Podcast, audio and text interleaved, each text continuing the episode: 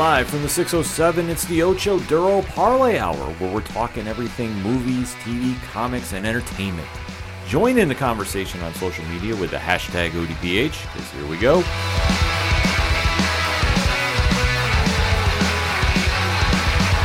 Stepping around social landmines and dodging depression with self-medication. I'm dying to some real- Welcome to an all new edition of the ODPH podcast, better known as the Ocho Duro Parlay Hour. What's going on, everybody? Thank you so much for joining us this week. My name is Ken M. Joining me in studio, as always, you know him. He's the co host. His name is Padawan J. Hello, hello, hello. Folks, we have a lot. And I know we kind of say this if you're a longtime listener to the ODPH, and thank you for tuning in each and every week. We have a lot to cover this week Yeah, we do. in the land of entertainment. Like some segments, we're actually going to have to really shorten up to get everything in because there's a lot going on in the land of movies, TV, comics, and more. And you are tuned into the entertainment edition of the ODPH, and we want to interact with you after the show. So make sure you swing on over to odphpodcast.com, join in the conversation on the social media accounts. They're all right there on the front page with the link to the Patreon to sign up. One tier, two dollars, and a lot of content on the way. In fact, this is a breaking news for the patrons.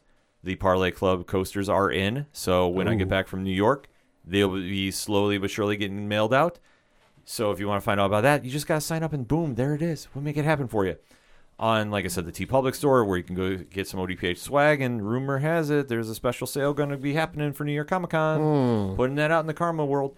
Parlay Points block section, which always has got content dropping, especially on New Comic Book Day.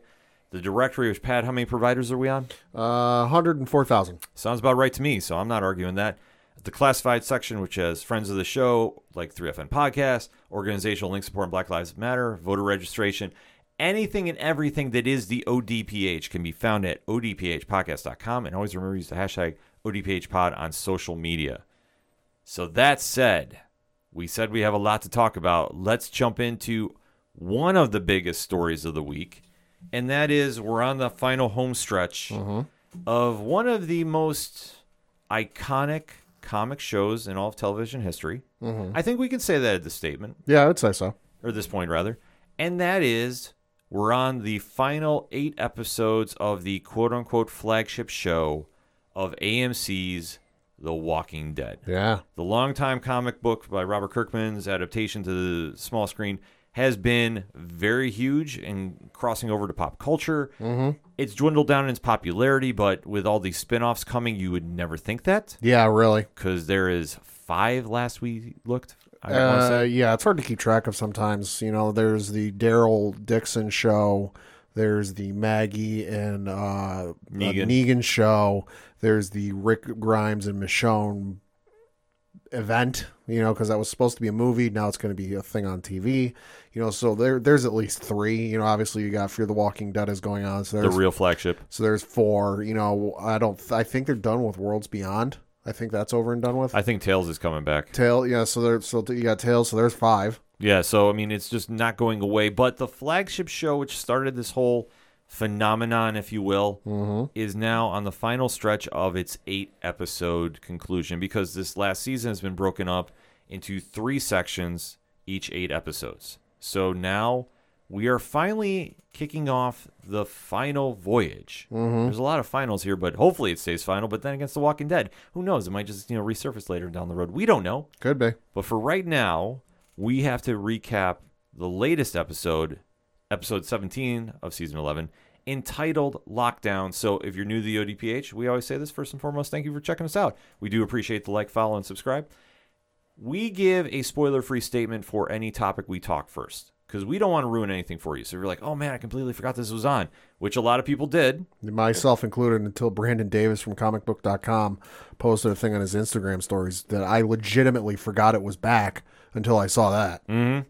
So if you're like, oh man, I want to check this out before you guys start talking about it, simple. We'll tell you to pause the episode right here in the notes after the countdown so you don't miss anything. So when you listen, you can jump back and hear our deep dive and kind of give your thoughts on social media to us. That's how this works. It's interactive podcasting 101. Saved you a click, everybody. But we give fair warning because after that countdown, it's spoiler talk and we do not hold back. So that said, Pad, give me a spoiler free statement on the return of The Walking Dead. Uh, like I said, forgot it was on until several hours before when Brandon Davis from comicbook.com posted something about it. So I had to do a little refresh because it's been, admittedly, you know, the last episode aired on April the 10th of this year. So it's been a hot minute and a lot's happened in the world sin in our lives since then. So I had to look up a little recap and, and to catch myself up. But I really enjoyed the episode and I was enjoying it a lot more than I thought I would, you know, because I'll be honest, this is the first time that the show's come back for a quote unquote season premiere, you know, even though it's not an official season premiere, that I wasn't amped up and over the moon for just because for, you know, the last 10 years, this time of year has always been synonymous with The Walking Dead for me, you know, especially when I was in college, you know, the, the show was obviously the, the season past seasons it ended up on Netflix, but I'd want to rewatch the previous season before the new season come out, you know, but it wouldn't be on there fast enough, so I'd go out and buy the Blu-ray at Best Buy because it would always be out, you know, like uh, with enough time to binge watch the episodes before the new season, you know. So I, I I've got ties with this show and this time of year going back to my college days, you know, ten plus years ago, you know. So I'm normally excited about this, but I wasn't overly excited. I was it, it felt like kind of a slog to come back and watch it again. But watching the episode, and, and maybe this, you know, credit for this goes to the director of the episode, Greg Nicotero. You know, I really enjoyed the episode and it hooked me right back in there that I'm like, you know what? It's not the best thing on television right now, but it's got me back in there that I want to see what happens. I agree with you. This time of year, especially going to New York Comic Con, and obviously we'll talk a little bit about that later in the show. The Walking Dead returning around this time, it's synonymous. Yeah. It's, it's almost clockwork. And for anybody that's been with this show since day one, it's always a big deal. Now, people have jumped off for different reasons. And listen, I don't fault them for doing it because the show has not exactly been the same No. in quite some time. Uh, it's still good in our eyes, enough that we cover it, but it's not the blockbuster blowaway hit that it used to be that dominated pop culture, rivaled the NFL on Sunday nights. Like, we have to kind of keep that in perspective. But going into this final stretch, I want to say there's a lot of pressure if you're a diehard Walking Dead fan, no pun intended. Mm-hmm. But if you're a casual fan, the show was a solid one. Yeah, it was. It, it was. I, I can't really find a lot that I was like really going about. Mm-hmm. I thought for being a quote unquote premiere, because I mean, I was a little bit of a cliffhanger that they jumped right into. Yeah. I thought they hit the ground running. I thought they really established the direction where we're going to a degree. And it's going to be interesting to see if this is how it's going to play out in comparison to how the comic ended. Right. So, definitely a worth watch if you're a fan. That being said, in three, two, one. Spoiler talk to me, Pad. So like I said, I thought it was a really good episode. The stuff they did between with the action sequences with Daryl's group and Negan's group was fucking awesome. Mm-hmm. You know, especially where where Negan sneaks up on the guy in, in the disguise, kills the kills the guard or soldier, or whatever. You know, takes the gun, slides it to the car. You just see the gun, and somebody picks it up. And you're like, oh shit, who's picking it up?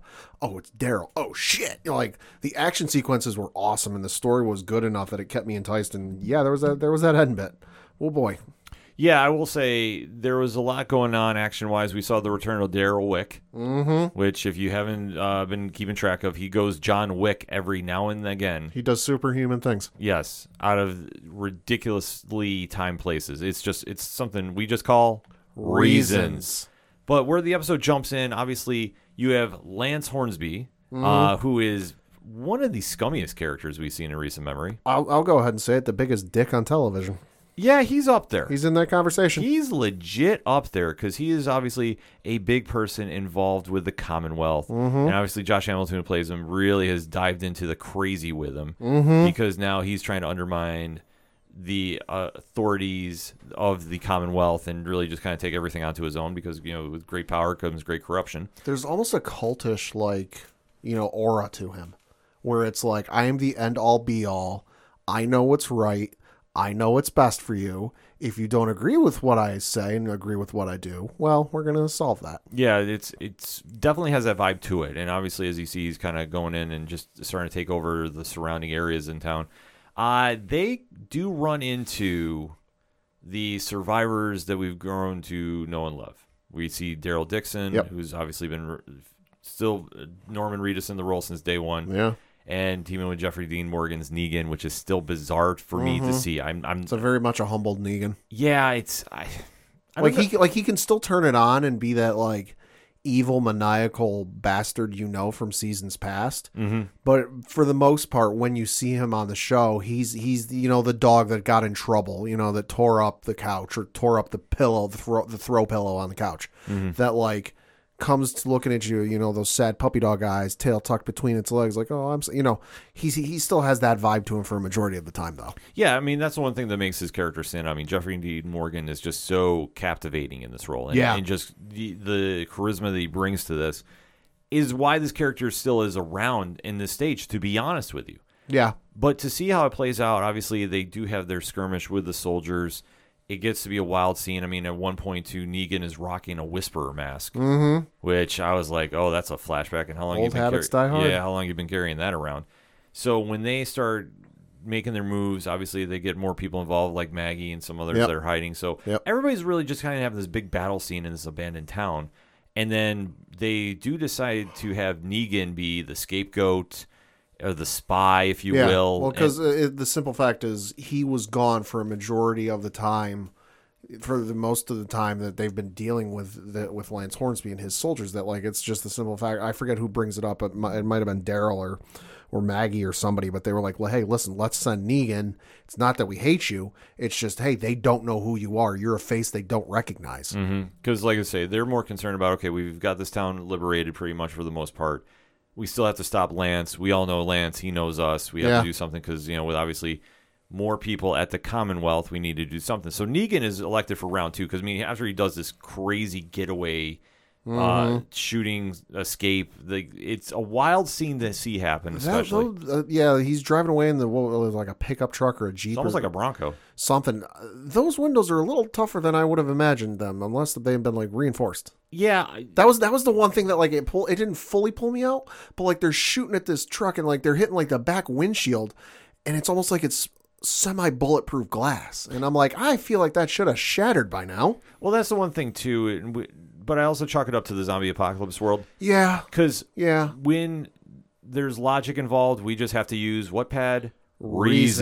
reasons and let it roll. Like I suspend belief too because I'm going, okay, you have all these stormtroopers because that's what they look like. Like let's be honest, that outfit is Star Wars inspired. yes, They're shooting semi-automatic machine guns at this Ford Bronco that Negan is escaping because he stabbed somebody. Which I I have to say, their technique about um, taking out the soldiers is very very uh, efficient, and everybody's doing it. yeah, it is. Like it's almost like clockwork at this stage, which is Yeah. a little creepy, but Yeah, we're just gonna let it roll. It's the times and uh, place they live in. Yeah, the zombie apocalypse is just a really odd place to see, but when you watch it at home, you're like, yeah, everybody's learning how to do this stuff really quick, and it's kind of scary. But then again, you have to adapt on the fly where, you're living, because this is how he winds up getting the the truck away, Mm-hmm. and then Daryl's hiding out in a, another car In like So- a minivan or something. Yeah, so he kicks over the machine gun to him, and then the walkie-talkie, so that they make their triumphant escape as they go. And it's like I say, it's just more Walking Dead nonsense, but it works. Like Yeah. it, it works in their favor.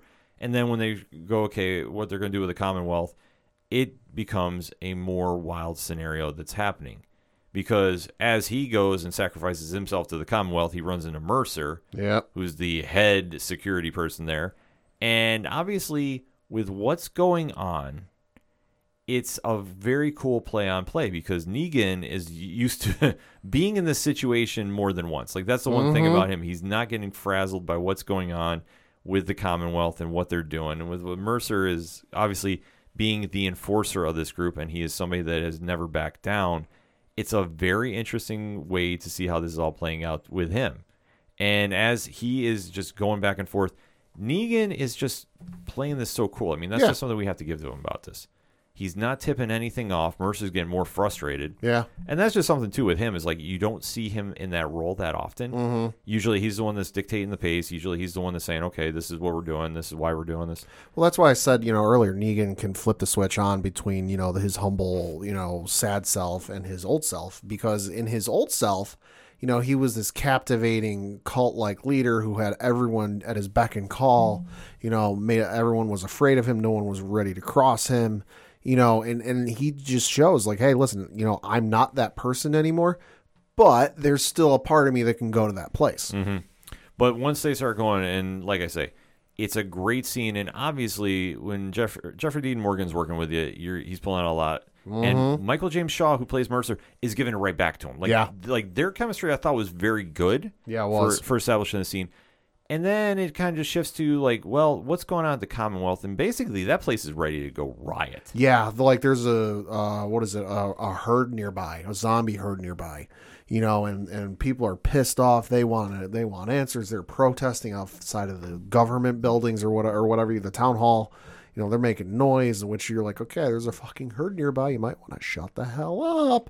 You know, but they a curfew gets in, uh, implemented. You know, hey, anybody out after dark will be arrested. Yada yada. Like tear gas gets fired at one point. It's wild. It's a crazy scene going on, but obviously, this goes to how this mob is now turning against Pamela and the Mm-hmm. Structure of power in the hierarchy. the House of Cards. Yeah, like That's, literally. that's what it is. Yeah, like the hierarchy of the Commonwealth here is the House of Cards. And you're seeing this because Pamela's son, Sebastian, is like arguably another one of the worst human beings ever. Yeah, it, it's funny because Pamela thinks, you know, the, the, her society, the Commonwealth, you know, is the brick house from the story of the Three Little Pigs. That like, mm-hmm. oh, hey, it's perfectly sound. Nothing can get in here. We're perfectly fine. Everything's good. When in all actuality, it's not made of stone. It's made of straw. Yes, because as she's seeing the crowd is turning against her, and obviously the leaks out about what's been really going on with Sebastian is uh, taking a hold of the town. Like our perfect little world is gone. Wait, our perfect little world isn't so perfect. Yeah, like I'm it's, shocked. It's it's a crazy scene, and like I say, Laila Robins, who plays Pamela, was handling it very well because Yeah. obviously she's used to dealing with the politics for her character. But seeing how her son is just an absolute train wreck of a human being, because obviously he's done everything to more or less get Daryl killed Mm-hmm. this entire time. Which, if you read the comics, there's a very similar thing going on with Daryl's character that Rick's was in the comics. Yeah. I don't know, and obviously since they announced uh, spinoffs, I don't think it's going to end the same way. But we can always see and, and kind of how it's all going to play out.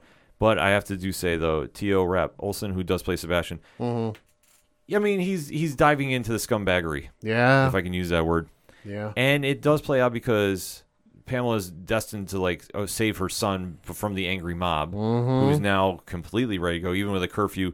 That's not going to stop anybody really No. because you how are you going to stop everybody who's now Yeah. There's more of us than there are of you. yeah like it's just it's a wild play but it's kind of going back to like the world before the zombie apocalypse to now like it's it's a different play and for everybody that's been in the commonwealth they're thinking okay this is back to normal like there is no zombie apocalypse but anybody outside the walls Yeah. oh i think they beg to differ Yeah, really. You think things are all hunky dory and the world's okay? Yeah, it's really not. yeah so you do see some of the other members of the the survivors walking around and they're part of the mob too Yep. and they're dealing with this. But then we kind of shift back to Carol. Mm-hmm. And Carol is doing Carol things. And obviously, Terminus Carol. yeah, how Melissa McBride plays Carol, you almost want to say there's like different personas, like almost Yeah. like in, in wrestling with uh, Mick Foley. Yes. We have Cactus Jack, Dude Love, and Mankind. Yes. Yes. I'm making that comparison with Carol because you have Terminus Carol. Who will like kick your ass, take your name later, and ask no questions. Yes. Like she has all these different personas, like we said with Mick Foley, is Mm-hmm. kind of the easiest comparison. Where man, is mankind, dude, love, Cactus Jack. You have Carol, as in Kingdom Carol, Yep. when she was with Ezekiel. Yep. Then you have Terminus Carol. Yep. And then you have uh, before Terminus Carol, and it's kind of just like this whole different like amalgam of different personas you see Yeah. with her. But when she flips that switch and goes Terminus Carol, she is one of the scariest people on TV. Uh, and one of the most deadly. Yes, because she does not give any you know what's Mm-hmm. and just goes completely off the rails. And she's been doing this ever since she got to the Commonwealth too. Yeah. like the This persona. double, this double agent role type of thing. yeah, I mean, first of all, to get Ezekiel in to get treatment, that was something she was pulling Yeah. stuff around. She's been snooping around here, and then she's been doing work on Pamela too. Like it's kind of a crazy thing to see, but Melissa McBride has been doing this very well. So it's it's almost like the norm now. Mm-hmm. But as we see, she goes and runs into Negan, Yeah. which it still blows my mind to this day how calm she is when she sees him. Yeah. It's like, "Hello, friend," and it's Oh, hi, like, how are you? What have you been up to? yeah, it's like we all seem to forget when he just smashed the hell out of uh, Glenn's face and Oh, bygones and Abraham. bygones. Like I say, I had to think about Abraham for a second because it's been a while since we mentioned him on the show. But it, it's like one of those situations. Like Negan's like, "Hey, what's going on?" So they wind up getting recruited with a deal that's struck by Carol Mm-hmm. to go find Sebastian. And they do, which is another odd situation, but they try sneaking him back in to the mob scene Mm-hmm. because the mo- because nobody's going home. Everybody's still Nope. rioting. And then, of course, they bring him in. It's not like they can sneak him in on like No. Cody Rhodes at WrestleMania. There's a lot of people. There's a lot of people, and the minute that he's seen, because they just have him covered up with like a little jacket or blanket, And covering it's not face. even a big one. No, it's tiny, and Yeah. he gets p- picked off, and they're all like, "Hey, Sebastian, Well, Sebastian!" the one guy is, and then nobody reacts to it. Like you would have thought, hey, th- it's the guy we're all pissed off and want to hang by his toenails, yeah. and nobody comes over. Nobody gives a fuck. Well, you know what? I think that they were going to go to it, but then they started bumping into the zombie sounds. Yeah, That was the one thing. be. I thought that they were trying to do that. Almost, I know we're doing a lot of wrestling references here, but bear with me. It's kind of like when you're watching at home during the Vince McMahon era, and they would pump in applause. Yeah. you know, for Yeah. pops for certain wrestlers. Like it just come across differently on TV. Like maybe it was generated. I should say allegedly generated. Allegedly, allegedly. But it's one of those situations that you hear that, and it's like they almost did the same thing here, where they wanted the producers wanted you to hear the zombie noise a little bit more. Then you figure, okay, that's what they were trying to say is to drown that out. So I do agree with you though. I thought that was kind of a bad play. That was might have been the one thing I didn't like about the show is like you sneak him in, but then you're still having this going on, mm-hmm. and then it just kind of ends with like we're gonna have now the standoff of what's gonna happen, Yep. and that's how the show wraps up. So I mean, overall, it was solid. Yeah. I mean, It wasn't the best thing in the world, but it was good. no, it was solid for what it needed to be. Because if you're going to try doing something, you got literally now seven episodes left. How you're going to play this out is obviously it's going to be the towns against the Pamela led hierarchy. Yeah. And then Hornsby is lurking in the shadows. Like, this is how it's all going to end. You know, there's going to be a weird face off going on. And like we said, there was a lot going on with this too, with Hornsby challenging Daryl and survivors. Like I say, we had a lot going on, and you did see a lot more familiar faces. Like Aaron was Yeah. in there for a quick quick second, and you saw like a, a lot of the rest of the crew. But I mean, it was kind of fleeting moments. It, it didn't really stand out. Like a lot of this was just focused on Negan, Yeah. which I like. I'm not mad about that. Yeah.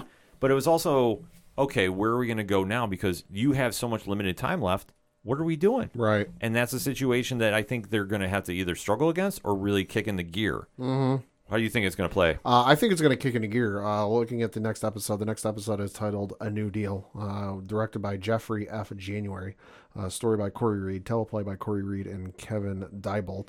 Uh, you know, so I think it's going to kick into high gear just because I think it's one of those things that, like, you know, the backs are against the proverbial wall. You know, it's not like in seasons past where it's like, oh, we, we you know, we're renewed for another season. We know we can, you know, take a couple episodes to really build some stuff up for future seasons and then kick it into high gear the last few episodes. Like there are, at least as of this recording, you know, there are no more seasons planned for this show. This is it. This is the end. You know, you know, to quote uh, Doctor Strange, we're in the end game now. Yep. You know, so I don't think you can rest on your laurels. I don't think you can have any quote unquote filler episodes. I think it's got to be you know what to the wall, you know, crazy. Now, am I talking like every episode's got to be like the penultimate episode of Game of Thrones? No, but I think you you can't have any episodes that are like so dialogue heavy that like oh we're really setting up some stuff for di-. like no you you can't set anything up. You have to have your pieces in play. I agree with you. I think that they're going to really need to emphasize on that and really finish strong. I think they have the potential to do that, and I think for where you've gone with the series, that's what it needs. I think if you go out on a whimper, which could happen, Good. I think the fan base is not going to accept it. But then again, they also have so many other shows with returning faces coming in. They're almost like playing with house money to a degree. Well, I mean, the thing with the season finale is, according to the Wikipedia page, it is going to be directed by Greg Nicotero, uh, the teleplay by Corey Reed and Jim Barnes, but the story by Angela Kang. Okay. That's so that's the showrunner. yeah, I was going to So say. it's going to be directed by one of the most well-known directors in the show's history, Greg Nicotero. yeah. And then writ, the story's done by the showrunner. So it should it should be amazing finale. Should is the key word. But then again, we've also seen some other season finales that have uh, missed the mark. Dexter. No, I'm just saying Walking Dead too. Oh, well, yeah, that's Walking Dead. Yeah, well, Dexter's the all-time low bar. At ODPH podcast to debate that on Twitter anytime, any place. That is the lowest bar. And we're set. not talking the most recent season. No, we're not. No, the New Blood season was on point. No, that was perfect. Uh, previously, no, him flying into a hurricane on his boat and then surviving and winding up in Oregon. I think reasons. But we'll talk about Dexter another time. Maybe we'll do something for Patreon with that. I don't know.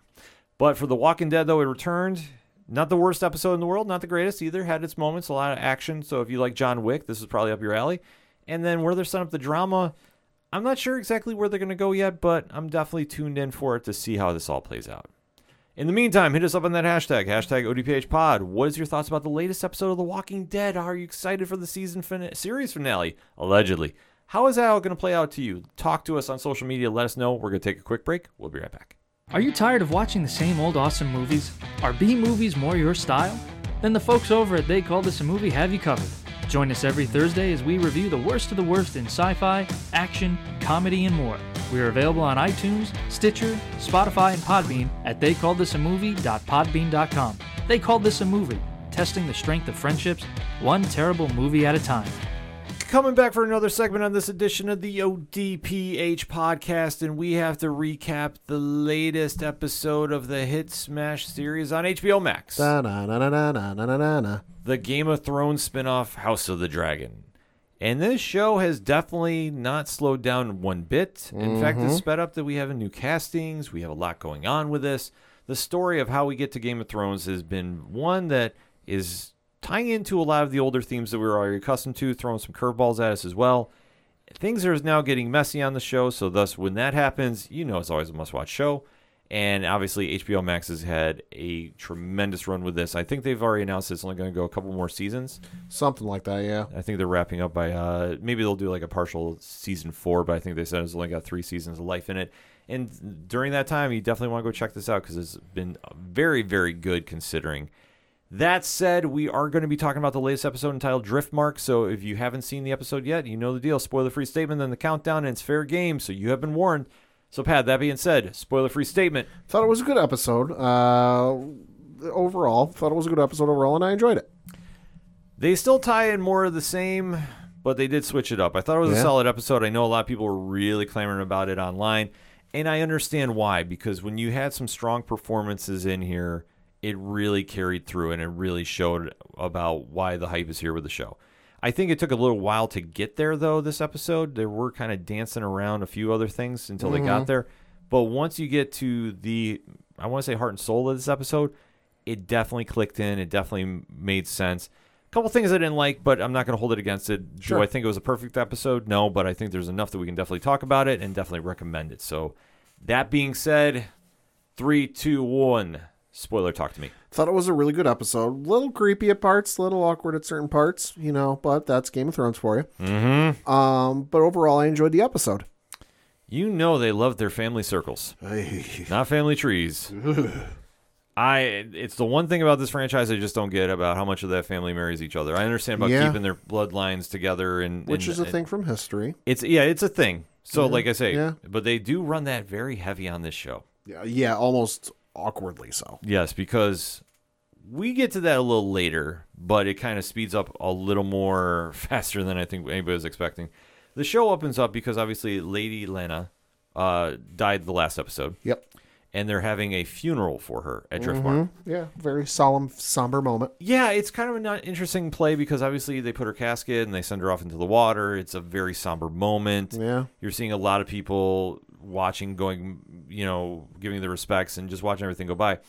And then you kind of see the MVP of the show, Yeah. Matt Smith, Yeah. aka Daemon, smirking and almost like celebrating. Oh, he laughed, and like in terms of like you know, so you think of a funeral, you've got like the actual ceremony, and then you've got the actual act of burying someone. You know, and so in the ceremony in the in the cathedral church, whatever it is, you know, everyone's so quiet, everyone's somber, and he's just standing there. He just outright laughs out loud. yeah. Like it's not anything long or extended, but he's just like in the middle of the damn thing. It's crazy, but it's something that his character does. Like him in relationships on this show. Pat, how would you define them? Awkward, To say the least. and that's putting it mildly. To say the least. But I digress. So they have their moments, and then obviously you see Rhaenyra and Daemon are kind of talking again too. And this has been something that obviously with their relationship being family, it's kind of a little more creepier than usual because they alluded to a couple seasons ago or a couple episodes ago, I should say, Yeah, that they were going to be hooking up. yeah. And I mean that was a little crazy. And I know they now did the time jump, so we have a new actress playing the role of Rhaenyra, and they are going back to that well one more time. Yeah, well, I guarantee goddamn to you, this ain't the last time. Yeah, right. But obviously, with where they're going in the direction, and especially they now have a new actress in the role. Emma Darcy has taken over the role. Mm-hmm. They're definitely going to be showing more of their relationship as they're moving forward. So you do wind up seeing them on the beach after the ceremony, and uh, obviously getting to know each other a little more personally than uh, one would think. Yeah, But then again, this is Game of Thrones, so you haven't seen a lot of nudity lately. But you know they start it's creeping in. coming. They start creeping in. I mean, it's just something they do with the show. It's we've all grown accustomed to it. So you're seeing that they are now hooking up again, and then you go to where this pretty much is the heart of the story here, Mm-hmm. because you start seeing the kids being involved. That Yeah. obviously everybody's kind of gotten older. You do see more of the next generation of the Game of Thrones lineage appearing, and you're seeing Prince Aemond is now trying to undermine the other side of the family Mm-hmm. because obviously you know the whole frenemy thing going on with Alicent and Rhaenyra Yep.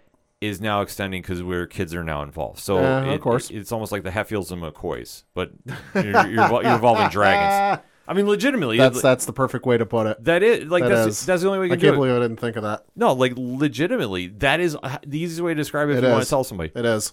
Because you have Rhaenyra's family, who is like the I don't even want to say good people because like Nobody nobody in this universe is good. exactly they're all bastards. They're all shades of gray. Yeah, I should say. Well, well, we get to that comment of that B word a little later in this segment, but it's something with the show that everybody has that shade of gray. It just depends on what that shade is, mm-hmm. and that's just something. There's no good people on this show Nope.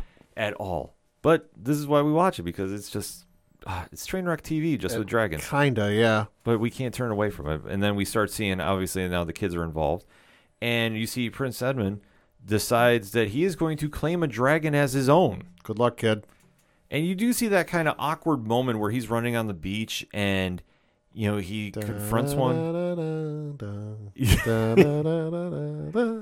and he does the whole like Jurassic Park hand extended thing, Yeah, you know, like Chris Pratt does. yeah. And you see him like suddenly wake up the dragon, and then all of a sudden we go to back to never ending story. That or time. that or Harry Potter. Yeah. Yeah, so the dragon he mounts it and takes off for a flight, and this you have this big scene going on, and then he comes back, and basically, you see that Aemond just decides to cr- confront the other side of the family. Feeling good about himself. Yeah, and just said, "Yeah, I, I have a dragon. So like, what are you guys gonna do about it?" like literally. Yeah. And then you see the entire other side of the family is jumping in and fighting him. He's the eldest one of this uh, crew here, but somebody's got a knife Yep. out of nowhere, Mm-hmm. and it's Lucerys, Mm-hmm. and he slashes Aemond's eye. Mm-hmm. And this is not a like little cut. This is Nope. Uh, he probably ain't gonna see out of that eye anytime soon. no, but he was. It was all self defense because well, Well, sure. Ed, Aemond had the one kid down choked, and he had a rock ready to smash his face in, like his uncle Daemon. When you when you show up with a fucking dragon ready to take people's heads off, I'm sorry, you don't get to claim self defense. No, well, it's it's it's well, no, in Aemond's sense, no, Uh, no, no. I'm, I'm talking the other ones. Oh, okay. No, I'm talking. I'm, Okay, ta- I'm okay. talking Rhaenyra's kids. I'm not talking. oh, no, oh, I no. gotcha. Aemond. Aemond brought this upon himself. So he's, you know, the fact that he's only walking away without one eye is, is kudos for him because he should have got his ass kicked by everybody there. But he winds up escaping because by this time the guards start showing up, Yep. and then you see that everybody's brought in front of the king. So Viserys is now getting involved, and he is so out of touch with everything. Mm-hmm. And like I say, this is not against Paddy Considine. I think he's doing a great job with the Oh, role yeah. he's given. Just something about how they write Viserys, it just drives me nuts. Uh, I have a comparison to show you. I can't take credit for this. I saw this on Twitter, but I saw somebody compare King Viserys from episode one, episode seven. Want to see if you agree with this? oh, it's the keeper. Uh huh. The Crypt Keeper. Oh, Jesus, Mary and Joseph. He looks bad. he does. He He looks like one good gust of wind will blow this man over and kill him. I mean, I know they're time jumping and aging him, but he is definitely looking worse for wear. Time is doing him no favors. Right. So now he brings the entire family up there and he's trying to interrogate everybody. Meanwhile, Alicent walks down and sees Rhaenyra's kids are responsible for taking one of her kids' eyes out of him. Mm-hmm. And I will say, Olivia Cooke, who plays the new Queen Alicent, she definitely went crazy in this role. So she is clearly showing Alicent ain't nobody to fuck with. Yeah. So like you thought the frenemy thing was a big deal before. No, no, no, no. We go completely all in about this because Rhaenyra's sitting there with her kids and trying to you know, figure out what's going on. They're explaining what's happening. Alicent is demanding justice, and she's saying that we need to have an eye for an eye, literally, Yeah. and trying to have uh, Sir Criston, Shout out Hammurabi. yeah, go and get the kid's eye. I mean, it's Game of Thrones, so I mean, Yeah. it's a different landscape, different world, but still. Yeah, yeah. And the king is like, no, we're not doing this. We're going to be calm about this. Everyone calm the fuck down. Yeah. And Alicent is like, nope, fuck this. She goes, grabs a knife, and goes running after the kid herself, Yeah. which Rhaenyra decides to stand up to her literally. And there's a physical standoff. And something goes on with Rhaenyra. Like, all of a sudden, it's like game on with her. Mm-hmm. Like, the side of her we haven't seen before.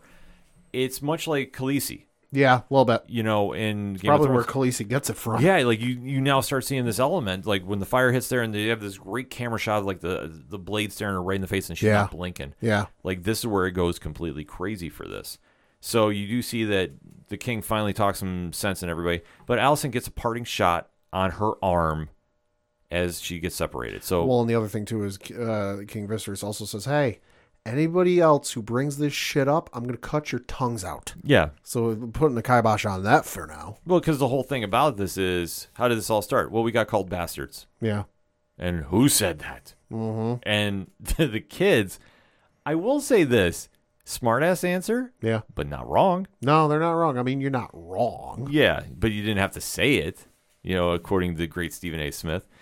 It was a situation that when Alicent's kids are getting interrogated and the one without the eye points to the other, he goes, You can just see it. Mm-hmm. And you can definitely say that that's not her kids. And it's a wild thing to see, but the kid is trying to just insinuate, well, you're just looking at the optics, you're seeing this. Obviously, there is just different genetic features. So I'm looking at one and one, and it ain't equaling two. Exactly. So this now causes the king to just say, "I'm had it. I'm not dealing with this." Fucking enough's enough. Enough rumors is going around because I mean everything surrounding the whole Game of Thrones group is infidelity 101. Well, and you got to figure these kids aren't newborns. You know, they're they're of a certain age, so you got to figure these rumors have been dogging them since probably Rhaenyra was first pregnant. Yes, and that's one thing that since Rhaenyra is pregnant, and it's always been assumed that uh, Prince Laenor is the father, but obviously the genetic features are not matching up with that. Yeah, that the fact that the king is now seeing this and the and the townspeople are talking in whisper, he is putting the clamp on this right now and Yeah. saying, "No, we are done talking about this Yep. forever. We are not going to have this done at all. And if it's done ever again, I'm going to cut anybody's tongues out, literally, Mm-hmm. because he's just not messing around this time around." And if you doubt him, try him.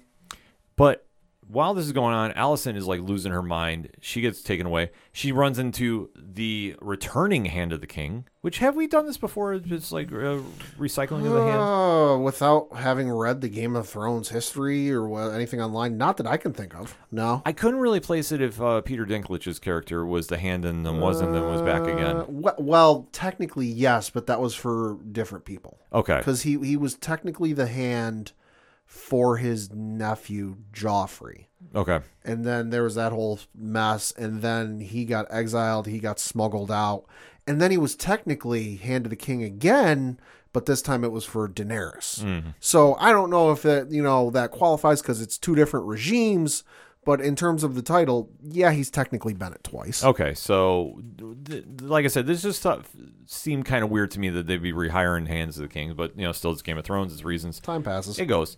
And Otto is sitting there telling Alicent, like, congratulations, we're on the path to winning. Mm-hmm. Which was such a weird scene, too. Yeah, Because, like, Alicent is looking there, and everybody is looking at her absolutely crazy. right. Well, and he thinks they're on the path to winning, but so did the Atlanta Falcons in the Super Bowl.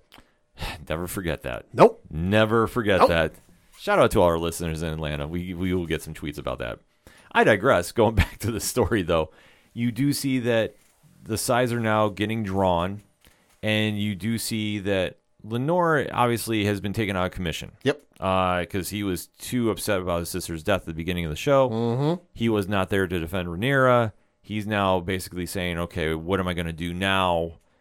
I, and it's, it's something that everybody goes through when you lose a family member. Yeah, of course. It's like you kind of have like that sobering moment of Yeah. time is not forever. Mm-hmm. We all have an expiration date. We all have that time that what are we going to do with it now that we have it? And it's it's a very co- cold feeling. Yeah. But it's one that he sits there and just basically says like I don't want to have to lie about you know my sexuality. I don't want to have to do the honors that I'm supposed to be thrown into here. I want to try finding a way to escape. And he does find a way out of this pad. Do you remember how this goes down? Not off the top of my head, no. Because he decides to go fake that sword fight Ah, okay. with his lover, Sir Qarl. Hmm. And there's a body that's mysteriously found Yep. in a fireplace. Bucks says it's not him. I don't think it's him. I think they they faked it out because he wants he just wants to live his life and be free. And then obviously, if they can't track down what happened here, he escapes and gets to live happily ever after. Which is Game of Thrones, so obviously that won't be the case. But still, it's a good it's a good dream to have. Yeah. But then we do get the surprise of how his story ends. Because he does get to escape, Yeah, he does. as we all thought. I mean, it comes a little later in the episode, but Yeah. I don't want to do too much time jumping here. He does escape with his lover, Sir Qarl. Mm-hmm. So they take off. Now, granted, he has changed his appearance. He now has a shaved head. yep. Hopefully, that will buy him some time to get to somewhere else. Well, I mean, if and, and hopefully nobody recognizes him. But then again, if if Clark Kent can wear a pair of glasses and nobody recognizes he's Superman, clearly a shaved head will work him wonders. This is true. So anything's possible there. So I mean that's kind of like the bonus scene for the episode. But then we go back to yet again the family circle, if you will. The family circle that's shrinking. Yes, because obviously Laenor is dead, allegedly. Yeah. So that means Rhaenyra is a widow. Yep. Daemon's wife was killed, Yep. so he's a widow. They decided to do a Targaryen wedding. Uh, in in the old Valyrian style. Yeah, which is blood oath, hand wrapped, face markings, the whole nine. Oh, oh, by the way, their respective children are there. Yeah. Which is just a weird scene. I mean, I saw this coming. Well, yeah, we I think we all did They see this. they've been having goo goo eyes across the table for multiple episodes here. right. And everybody's just kind of ignoring their family, but it's a Game of Thrones thing. So, you know, we're all used to this by oh, now. Oh, it's just a phase. They'll Yeah. they'll grow out of it. Exactly. Fifteen years later. Yeah. But that's how that episode ends. So there's a lot of drama going on, but only with a couple more episodes left this season. I'm going to say it was a good drama because they're cleaning up a lot for the different uh, story arcs. Mm-hmm. But I think the takeaways from this is okay, Alicent and Rhaenyra, Hatfield McCoy's 2.0 Pretty much. is really hitting the ground running, and you know Alicent is going to be striking back at some point. There is no way that she's taking this lying down. She's not going to be calm about this. No. I expect to see a lot more green on the screen because the declaration of war is coming. Yeah, it is. And then for Rhaenyra and Daemon, I think somebody's not making it to the next season. I have a feeling. I don't want to say like they have a happily ever, ever after because nobody does on this show. But then it's like, well, somebody's got to get killed off. But hope who? it- I hope it's not Matt Smith. I hope not either, because Matt Smith is the MVP, bar none, bar none. He's he's the most fascinating character on the show. Everybody else is like starting to get their timing. Like I said, with Rhaenyra, she's getting better. Right. I mean, obviously the time jump does help a lot. Yeah, well, and I mean, if you want to speculate based off of the episode titles, the next episode is titled "The Lord of the Tides." Uh, the penultimate episode, which again we'll see if they continue the Game of Thrones tradition of batshit crazy things in the penultimate episode, is titled "The Green Council," and then the season finale is titled "The Black Queen." Yeah, I mean, it's it's got to end with a big battle somewhere. Like we have not had that much action.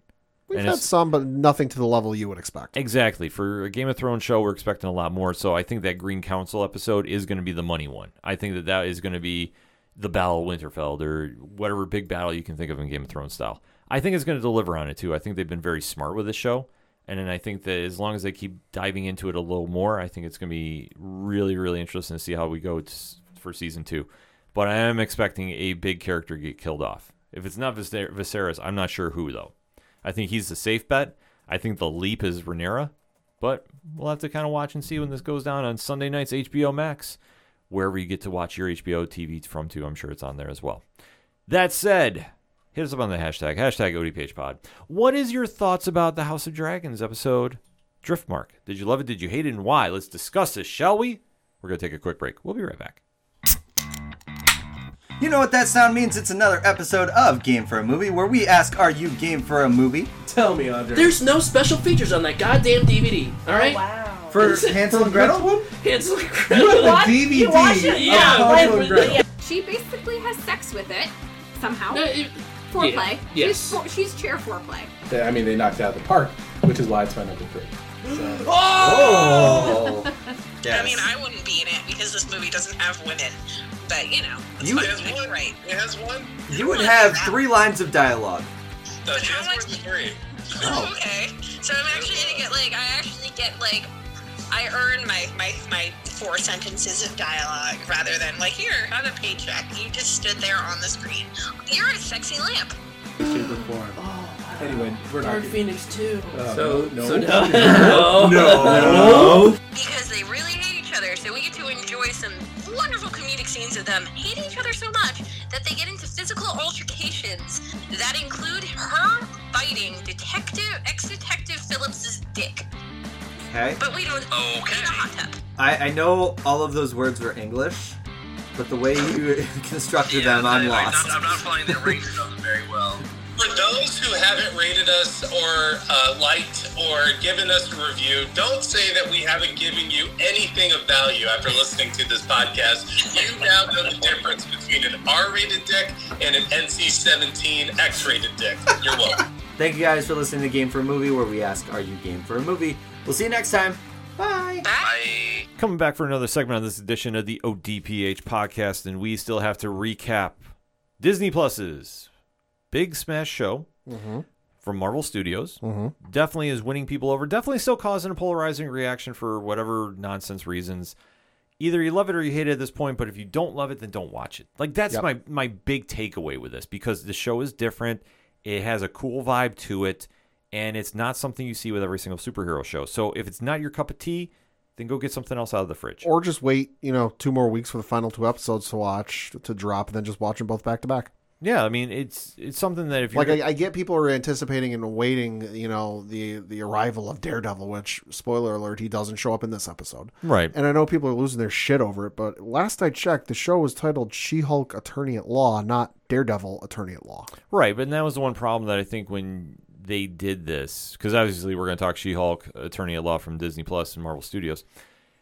The situation is when they teased Daredevil, I figured there was going to be one of two things. Mm-hmm. Either it's going to be the quick cameo Sure, that you would see at the end of the season finale, sure, which I think it's going to be at this stage. it could be. or they were going to have him featured more prominently in the series. Being nine episodes, we're kind of we really weren't sure what was going to go on here. The show has been fun, Yeah, and the show is supposed to be lighthearted. It's I hate saying rom com because I don't like rom coms, but this is kind of like in that kind of same vibe, it's in a rom com vibe, but not so much on the rom part of it. right? It's just it's not so overwhelming. Yeah, I guess is kind of the big thing because there's I've- romance aspects to it, but like if you're expecting like her to fall in love with the guy at the end of the series, that's probably not going to happen. right. They're playing it around to the great comic runs from John Byrne, Charles Soule, Yeah, you know, Dan Slott. Like you have a lot of people that have dabbled in Jennifer Walters' life and really made it a fun and interesting experience. Like not everything has to be traditional superhero. And I know with Tatiana Maslany being in the title role, she's been absolutely great in it. yeah.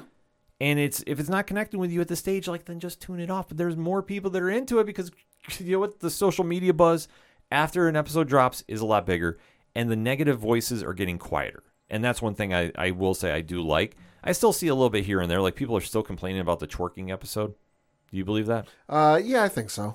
You know, like I say, but it's like why? Why at this age? It, and it had nothing to do with anything. It was a bonus scene. Yeah, it was just it was just a fun scene written by a writer who was a big fan of the artist, and for Tatiana Maslany, who was also a big fan of Megan Thee Stallion. Yeah. So like the fact that everybody's flipping out about it, calm down. I, I maintain if it was Deadpool in that scene, people would have lost their fucking shit and loved it. Mm-hmm. Oh, it goes back to the whole thing. If you like the dancing and Guardians of the Galaxy and the whole sing along there, Yeah. then you should not be complaining about anything happening here because it's the same vibe. Just saying. So that said, spoiler free statement time on The Retreat, episode 7 of She Hulk. Pat, what you got? thought it was an okay episode. wasn't necessarily the best thing in the world. wasn't necessarily the worst. It, it was still fun. You know, it was kind of like a nice break from what they'd been doing. I agree with you. I think this was a fun. I don't want to use the word filler, but I think they established enough, and the final scene of this episode really captivated the audience enough that you have an idea where this is going. Mm-hmm. I have my own theories about who I think is where, so we'll Yeah. get into that when we get into spoiler free talk. Well, and plus the thing of it too was like she, you know, Jennifer Walters has been just go, go, go, go, go, you know, the entire season. That like even even with stuff in her personal life between the dates and the and the entourage and all this other stuff, you know, she's just not had a chance to like stop and decompress and process everything. Mhm. And this was a nice opportunity for her to do so. Yeah. So that said, spoiler time talk. Let's get into it. Three, two, one. thought it was a fun episode. wasn't I did not see it going this way. You know, once it started, we're like, oh, she's going to go meet Emil Blonsky because you know there are possible issues that he might have gotten out of his collar that, that prevents him from transforming. And I'm like, oh shit, like this sounds crazy.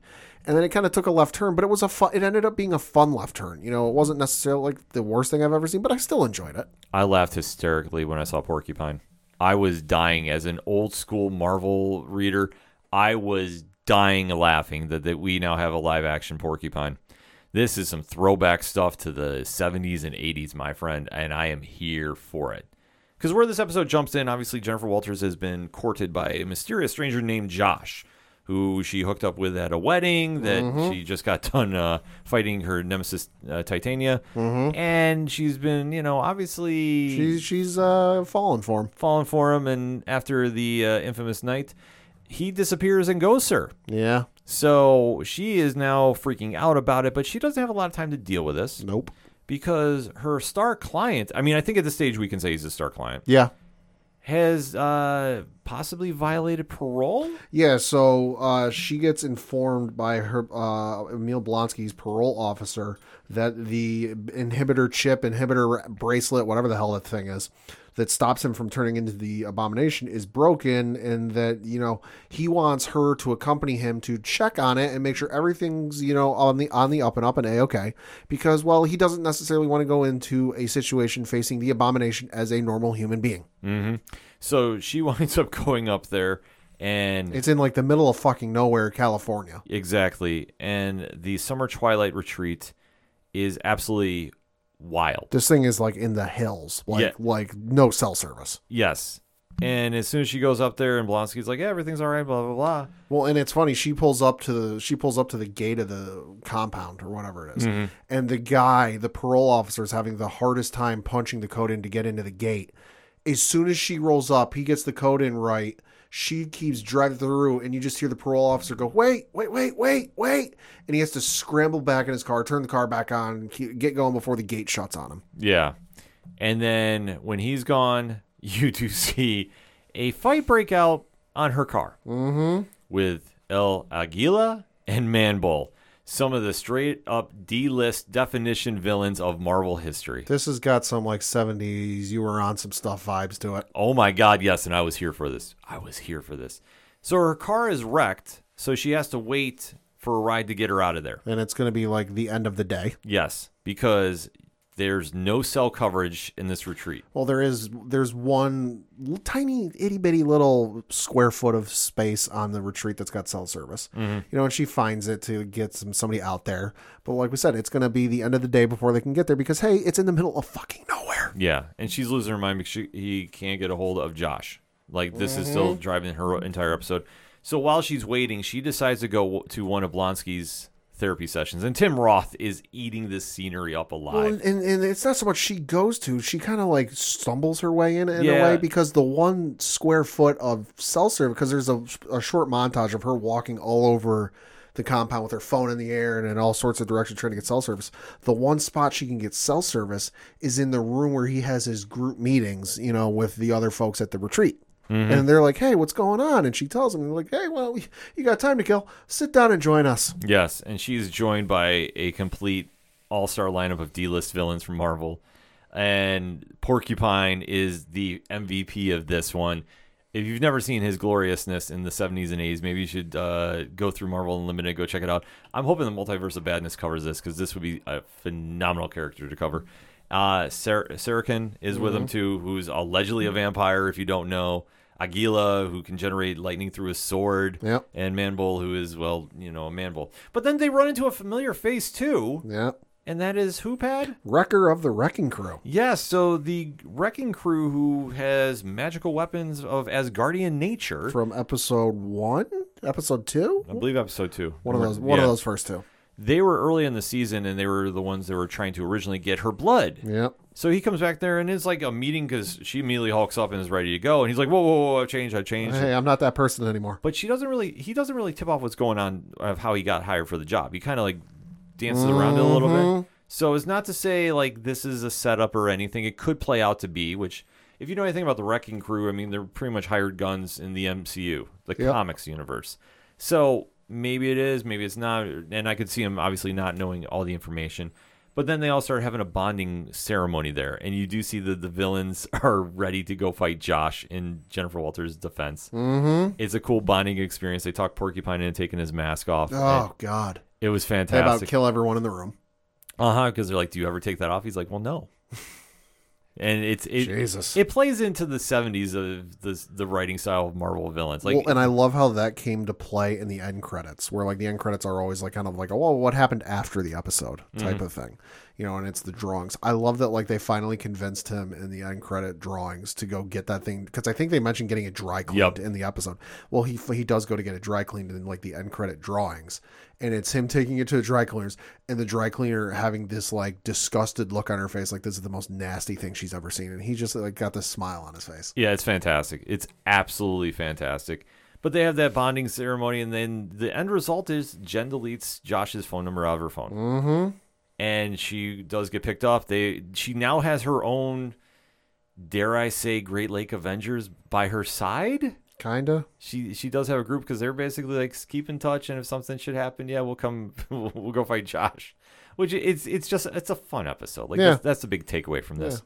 But where this ties into the rest of the series, though, Mm-hmm. we do find out that Josh, well, the internet was right. three days earlier, or whatever the hell it is. Uh, so it flashes back to the scene we saw earlier in the episode, where it was the two of them together at the house, and and what we saw earlier was, you know, she woke up and he was gone. Well, we see what happened after he got up from the bed and went to leave. He didn't just sneak out of the house. Oh no, no, no, no, folks. He took his phone, did some fancy schmancy wizardry technology stuff, put his phone on top of her phone, copied the whole thing.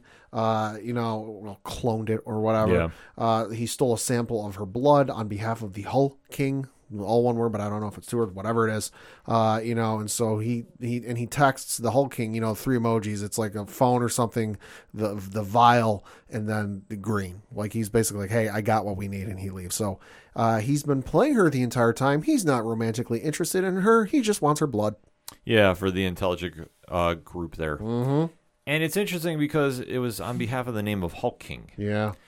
So I am wondering, all right, knowing the history of the Intelligencia group. I gotta guess, Mephisto. No, no, no. Oh. But th- that would make sense. Oh, okay.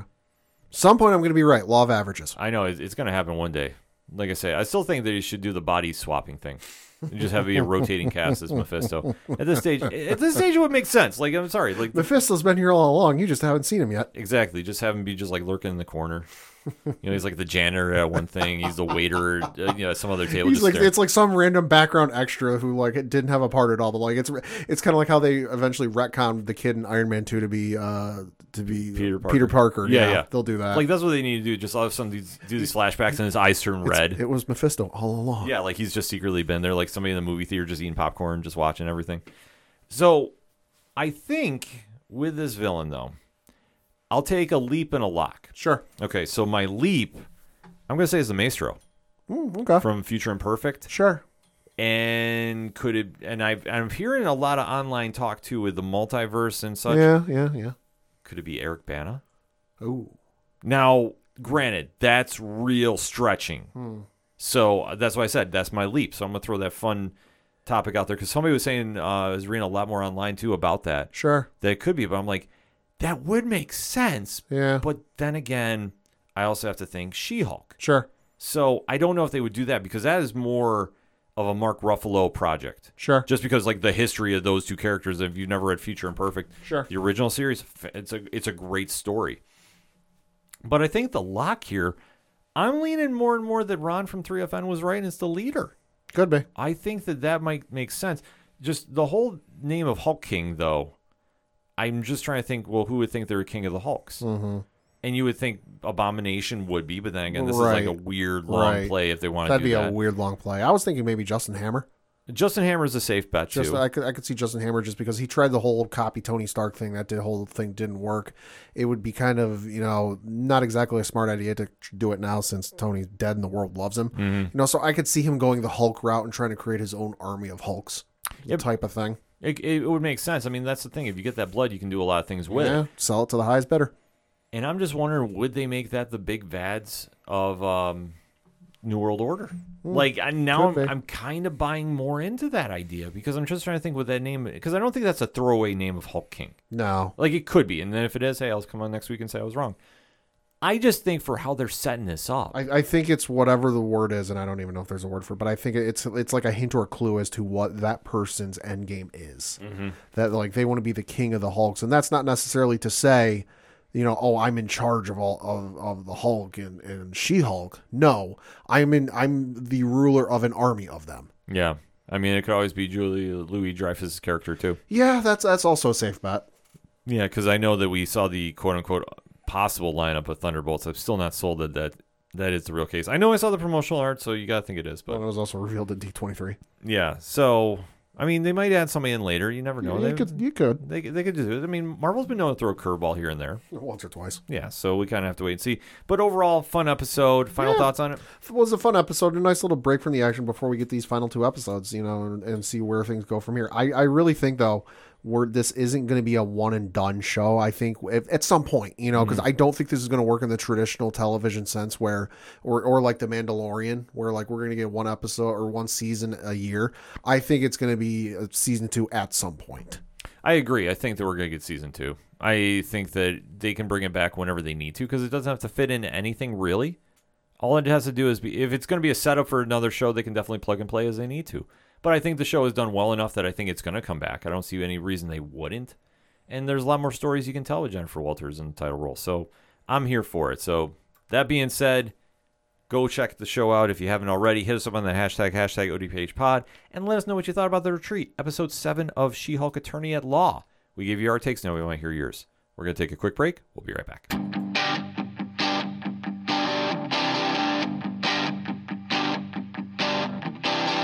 This is Tom from Tom Joe Lou, This is Matt from Sideroom Sounds. and you're listening to ODPH Podcast.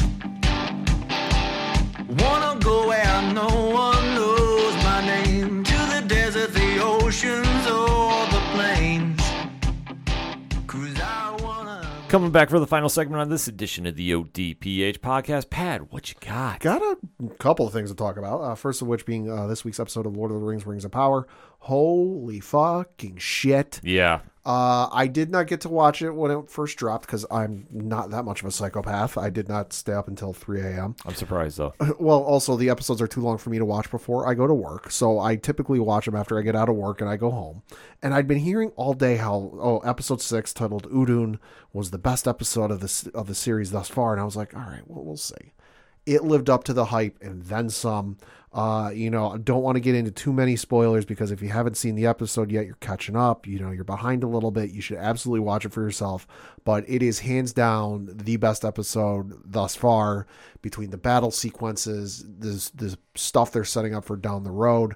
There's a couple of characters I think we're starting to figure out who they will eventually turn into because while this isn't a show that I think will end, you know, right when The Hobbit began, mm-hmm. I think it, there are a couple of players, if you pay attention to some of the names and, and what have you, that have to get to certain places.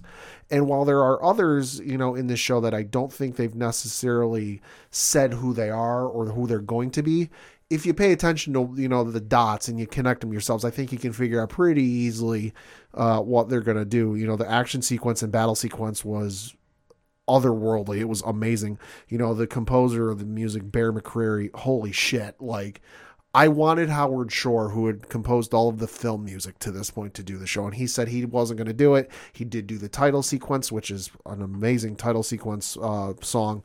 But you know, Bear McCreary each week has been living up to my expectations of this of the show, what I expect from the music. and and this week was no exception. The music was incredible. The action sequences were incredible. The acting was incredible. The fucking cliffhanger at the ending, which I mean, if if you're not quite sure what's going on with that end shot, watch the movies. Uh, Yeah. If you if you put two and two together with a prominent feature in the movies uh, or a prominent place in the movies, you can figure out what that was in the end. Yeah, it definitely pops out right there. I mean, Yeah. it looked fantastic. Uh, and they're obviously setting up for the season finale, which is coming up in just a couple of weeks, next week actually, uh, because you've got episode seven uh, dropping this week, uh, the season finale dropping on October 14th. Uh, and they did post a, they being the Lord of the Rings on Prime Instagram account, did post, I guess you could say, call it a poster, where it says, Evil reveals itself, Lord of the Rings, Rings of Power, watch now, new series. And on said photo is the one, the only, the Balrog. Yeah. So something tells me they're not. wh- Which I mean, I, this slight spoiler, but if you if it's enough weeks have gone by, I thought they were teasing a couple episodes ago when things in uh, Moria, you know, Khazad-dûm started rumbling and bumbling and shaking. I was wrong, but it looks based off of this. If they're listen, if they're teasing the the Balrog, something tells me they're going to delve a little too deeply in Moria here in the season finale. Could that be the end shot? I, I I could see it being the end shot. It's a hell of an end shot if they choose to go that way. Oh, it's absolutely a hell of an end shot. Yeah, so we'll have to see, but I'm super excited for this. It's been a phenomenal series. If you haven't watched it, you really should get on that. It's it's amazing. hmm Uh, switching over to some Marvel news because we got a fair amount of that. Yes. Uh, it, we uh, it was announced this week uh, that the Don Cheadle Armor Wars television series is now being developed as a movie. Hmm. Uh, reading from an article on HollywoodReporter.com, it says, "quote Marvel Studios has shaken up its Armor Wars project, and now what was to have been a series for Disney Plus will be redeveloped as a feature film." The move essentially pushes back the title further down the development slate. Sources say the studio was committed in getting the story told the right way, and in that process, realized that a feature was a feature was better suited for the project. Like all Marvel movies, it is intended for a theatrical release. Don Cheadle, who is reprising his longtime Marvel Cinematic Universe role as Colonel James Rhodey Rhodes, aka War Machine, remains on board to star. Yassir Lester, who was acting as head writer on the series, will remain as its feature scribe. Marvel had been eyeing a 2023 start of production on the series, but the few people who were gearing up for that were notified Thursday of the change of direction. No directors have been officially attached, and it was it is unclear uh, when an Ar- Armor Wars feature would pop up on pop on Marvel's timeline of its phases of movies and Disney Plus series. Uh, so makes sense. I mean, that's one of the things I think they've been clear with from the start. They're like, hey, we're going to do these TV series, but if we feel the need to turn them into movies, well, we'll do that. And this is clearly clearly the first instance of that. Yeah, this one kind of took me by surprise. I mean, War Machine is not a lead character. No. Just never has been. So to see this put in a position that it's going to be a feature film, I mean, kudos to Don Cheadle. Yeah, I mean, That's going to be a big win for him. Talk about putting in that work and getting the rewards. Yeah, exactly. So I'm intrigued by this. I, I am too. I don't know necessarily. I thought Disney Plus would have been a better fit for it, just because Rhodey, like I say, has typically been sure a a secondary character. Like we've seen, he's had some success in the comics run by himself. But I treat it more like the Scarlet Witch too. Like same thing. Like they've had fleeting success here and there. But do we need a full movie for them? I don't think it's necessarily you know Don Cheadle himself, which listen, he's a fantastic, Oh, he's act- fantastic. fantastic actor. I think it's just the substance of the story itself Mm. warranted. You know, and I know some people are speculating. Well, this means that uh, Tony Stark is going to show up. Maybe, maybe not. Voiceover, if You- anything. you know, if anything, it could be, but I don't think just that alone is enough to push it into movie territory. Mm. You know, I, I think it's just a simple fact of they looked at the story, they looked at the story they were telling, and they're like, this is too small to do on the small screen. We need to do this on the big screen. Well, it's one of the most iconic Iron Man stories of all time. Yeah. Like if you really know the backstory behind it. I'm waiting to see before I really start deep diving in on that for a trailer. Then I want to see where they're going with it because sometimes they might just throw a name on there Mhm. and then go a completely different Yeah. direction. So it's surprising that they're going to do this on the big screen like this, but I'm here for it. I'm still going to watch it open at night.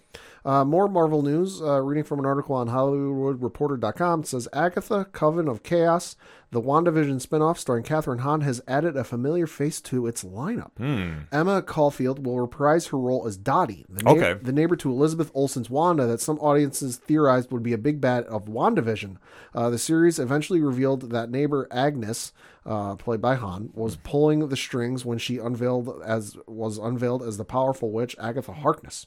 Uh, Caulfield shared the news of her casting in an interview with Vanity Fair published Tuesday, in which she revealed she had been battling multiple scler- sclerosis in private for more than a decade. Oh wow. In the interview, she noted that she feared MS would affect her livelihood, but had this has decided to go public in part of in part for her younger daughter to raise awareness. Close quote.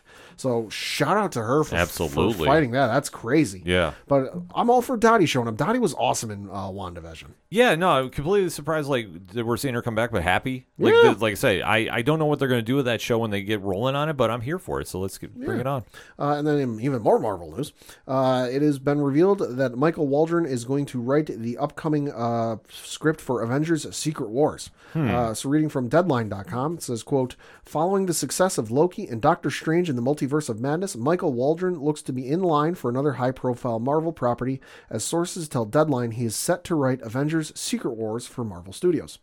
Deadline recently broke that Jeff Loveness was on board to write Avengers The Kang Dynasty. Following the news, Destin Daniel Cretton would direct Kang Dynasty for Marvel Studios. And now both films have locked up their writers. Insiders add that Secret Wars will have its own director, though it's assumed all parties will be in touch while the films are in development. Marvel Studios president Kevin Feige is producing. Uh, so, and then Marvel Studios had no comment on the Waldron news. So, for those of you who don't know, of course, uh, Waldron was is if you go to his IMDb page, he is known for being a producer on the television series Loki, uh, a producer for the television series Rick and Morty. He was the writer for Doctor Strange in the Multiverse of Madness, and fun fact, he is a producer on the Heels television show on Starz with Stephen Amell. Hmm. Well, that sounds fun. Uh, yeah, so writer of Multiverse of Madness. Something tells me uh, Secret Wars is going to be all sorts of fucking crazy. That makes sense. Yeah. If, you've read the Jonathan Hickman story, which I think they're running with, I don't. I don't think they're doing the 1980s Beyonder one. That for right now, I'm just going to put that out there. Mm-hmm. Yeah, you need somebody that's going to write it with a little edge to it. Yeah. Uh, and then lastly, for the Marvel stuff, we did get a trailer this week uh, for the black upcoming film Black Panther: Wakanda Forever. Yes. uh, which is of course coming in theaters November 11th, with t- uh, tickets being on sale now. And I'm just going to go ahead and say now, great trailer. Although this is going to be an emotional roller coaster ride of a film that's going to rip our fucking hearts out. Yeah, give me Namor, give me badass Namor, give me Imperious Rex Namor. Mhm. But this has all the feels written all over it. It looks phenomenal. I can't wait. Definitely got to go get tickets after the show here yeah, tonight. no, it's, it should be amazing. Uh, switching over to some James Bond news. Uh, so, of course, Amazon recently acquired MGM Studios and, and the James Bond franchise.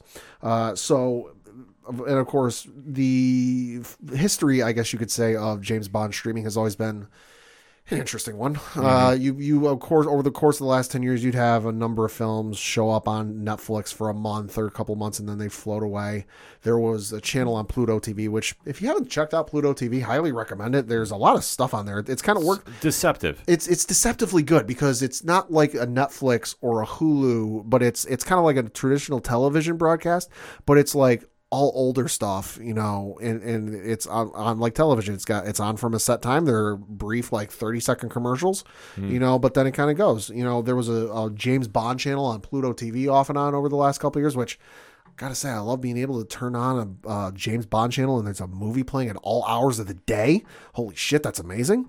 You know, and then there was some on Hulu, there's some on Amazon Prime, but now with Amazon Prime having the James Bond franchise starting on October 5th, every doc or every James Bond, I almost said every Doctor Who. Yeah. Every James Bond film from Doctor No, well, I should say every official James Bond movie. We're, Mhm. we're not talking Never Say Never Again and the original Casino Royale because those are not official films. Right. Uh, but every official James Bond film from Doctor No through you know Russia with Love, Skyfall, No Time to Die, so every film will be available uh, to stream on Prime Video. Ooh. So if you have yet to see some of those James Bond films, highly recommend you do. Uh, starting on October 5th, you will be able to see everything. Uh, as part, and of course, this year is the franchise's 60th, count them, 60 anniver- year, 60th anniversary. Uh, the streamer also plans to release a documentary called The Sound of 007 on October 5th, which is going to have interviews with Billie Eilish, Duran Duran, Paul McCartney, some of the other. That's gonna be fun. Oh yeah, it's, it's going to be awesome, and, and there looks to be a lot of archival footage from over the years of just recording, and it's all about the music, which I would arguably put the James Bond theme song up there with like a Star Wars, you know, or That's bold statement coming or- from you or- there. or Jaws. You know, listen, you hear the James Bond theme song, even if you've never seen a movie. I think you have an idea with you and you see the gun barrel sequence. You know what it is. Yeah. You know, it's it's some of the most iconic music of all time. Uh, and then on the same day, uh, they will be Amazon will be releasing The Sound of 007 live from the Royal Albert Hall. It's an exclusive recording of a live charity concert. Mhm. Uh, which, if you go to the James Bond Facebook page, there's a fun little 17 second video of them getting the Royal Albert Hall ready for the, the concert. Uh, but it looks amazing, and you should definitely check out the trailer for The Sound of 007 that is on YouTube on the Prime Video uh, YouTube account. It looks amazing. No, it definitely looks phenomenal. I mean, James Bond is just an iconic character, and just with the fandom, that is going to show out. And I guarantee you, there's going to be a lot of eyes on that thing too. Mhm. It looks eh, fantastic. Ken, you know how some people said we're in the darkest timeline? Maybe we're not in the darkest timeline anymore. We're not. No, because finally, after six, we got our six seasons. Now we're just waiting on a movie. Finally confirmed, it's happening. Community movie is No. finally happening. No. Uh huh. Get out. Reading from an article on Variety.com it says, "quote Pop, pop the champagne. Maybe it's not the darkest timeline after all, as six seasons in a movie is finally becoming a reality." Peacock has ordered a movie based on the Dan Harmon comedy Community, bringing back the original, bringing back original stars Joel McHale, Danny Pudi, uh, Alison Brie, Gillian Jacobs, Jim Rash, and Ken Jeong to check in on what the gang from Greendale has been up to since the show ended in 2015. Without sharing specifics, Peacock and Sony Pictures TV, which, which jointly announced the green light on Friday, described the negotiations for Peacock to secure the movie as heavily competitive. As part of the deal, Peacock has also acquired non exclusive rights to the full six season community library, which can also be found on Netflix and Hulu. Community creator Dan Har- Creator Harmon is behind the movie as executive producer and writer, along with Andrew Guest. McHale serves as EP, as do Russ, Krasnoff, and Gary Foster. Sony Pictures TV and Universal Studios Groups, Universal Television, Shingle are the studios on the show. Uh, Community ran for f- on NBC for five of the show's six seasons, and Universal TV served as one of the show's production companies with Sony Studio lead Sony. Uh, so this is a thing that has been long go an ongoing thing with the show that you know Danny Pudi's character said oh six seasons in movie and it kind of became this rallying cry for this show. Six seasons in movie. If you haven't seen it it's a phenomenal show uh, from start to finish. You know obviously certain characters like Chevy Ch- Chevy Chase won't be appearing uh, because well spoiler alert he's dead in the show. Yeah. uh, you know but as for Donald Glover and Yvette Nicole Brown no word yet on whether they'll be appearing in in the movie or not but I would imagine they, they would even if it's just for a quick cameo I gotta imagine so. I don't think they're gonna leave anybody out of this one. Yeah. The fact that this is actually happening is mind blowing. Yeah, no, it's wild. I'm I'm super excited for it. I binged it during 2020 when I was looking for stuff to watch, and I'd seen a couple episodes with friends, and, and the couple episodes I'd seen I really enjoyed, but then I really dove into it, and my God, it's such a good show. If you, like I said, if you haven't seen it, definitely check it out and, and watch it for yourself. Yes. And then over to some video games news. Lastly, and certainly not leastly, it was announced by the folks over at CD Projekt Red uh, that there is going to be a new Witcher trilogy, and there's, there's going to be three games over the next six years. Asterisk, we'll see. Uh, in an article according to PCGamer.com says, "quote CD Projekt Red is on an announcement spree at the moment, uh, as well as a Cyberpunk 2077 sequel and plans to include multiplayer in upcoming releases. We finally heard more about the future of The Witcher, and it's pretty packed." Project Polaris is the code name for the next Witcher game, according to the image post on Twitter. The game will indeed be a story driven, open world RPG built on the legacy of The Witcher 3 Wild Hunt. But that's not where this stops. It's the beginning of a new full Witcher trilogy of games, and all three of these games in the trilogy will be released within a six year period.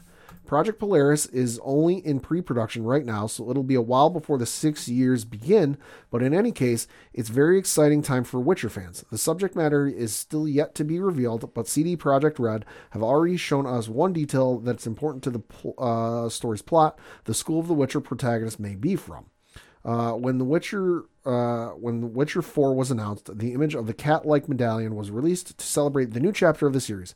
Though at first many thought it was the School of the Cat, there were other fans that thought it might uh, look more like the School of the Lynx.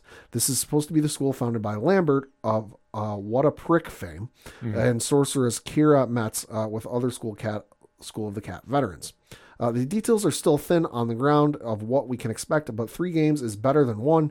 Well, as long as CD Projekt Red prepare themselves well for that six year period, having learned from the release of Cyberpunk 2077. Yeah, that's the one thing I'd be a little skeptical of there. That was a hot mess, but I'm super excited for another Witcher game. I played The Witcher 3. It is one of the best games of all time I've ever played, hands day, hands down. Uh, I bought a co- I was looking for something to play. This was in 2019. I was looking for something to play. You know, I went down to my local GameStop and I was looking around for some stuff, and there was some stuff I'm like, yeah, no, no. And then I, I came upon The Witcher, and I was like, you know what? I've heard some good stuff about this, and I picked up a copy of, of I forget, I think it's called like the Complete Edition or whatever it is, Mhm. where it's with all the DLC included. So Okay. there's the two DLC packs included with it. Um, I picked it up for like eleven dollars or something like that. I put north of 150 hours into that game That's crazy. and I didn't even have everything done. You know, so it is a game that I highly recommend you check out, especially the series. The book series are amazing. Everything Witcher is amazing. But the fact they're doing more uh, Witcher games, sign me up. I'm here for it. I'll be pre-ordering these the instant they're available. I tell you, there's it's still going strong. I mean, obviously the Netflix show brought a whole new fan base to it Yeah. too. So I mean, it's perfect time to do that. So it makes complete sense to me about that. Yeah, and then lastly, of course, they mentioned in the previous article, but uh, Cyberpunk 2077 is also beginning a full sequel, uh, with CD Projekt Red tweeting out, "quote Orion is a code name for our next Cyberpunk game, which will take play take the Cyberpunk franchise further and continue harnessing the potential of this dark future universe."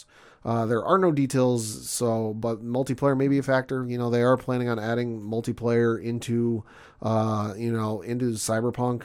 Uh, we'll see. You know, I am not going to pre-order it like I did the first one. Uh, I got burned in the ass on that one. Yeah. I have yet to actually finish the game just because it was so bug filled. And I now, mind you, I was playing on PS4 because I still don't have a PS5. Mhm. You know, but the PS4 version was so bug ridden and bug filled, and it literally, I think, at one point took up half of the memory space on my system. Okay. Just because there were so many updates and they were so huge. Like I remember getting the game you know, installing it and then the install down install download was insane. Like I couldn't even let it finish. It took me three days from picking the game up before I could actually play the goddamn thing because there was there was the initial update that was a massive amount of gigabytes.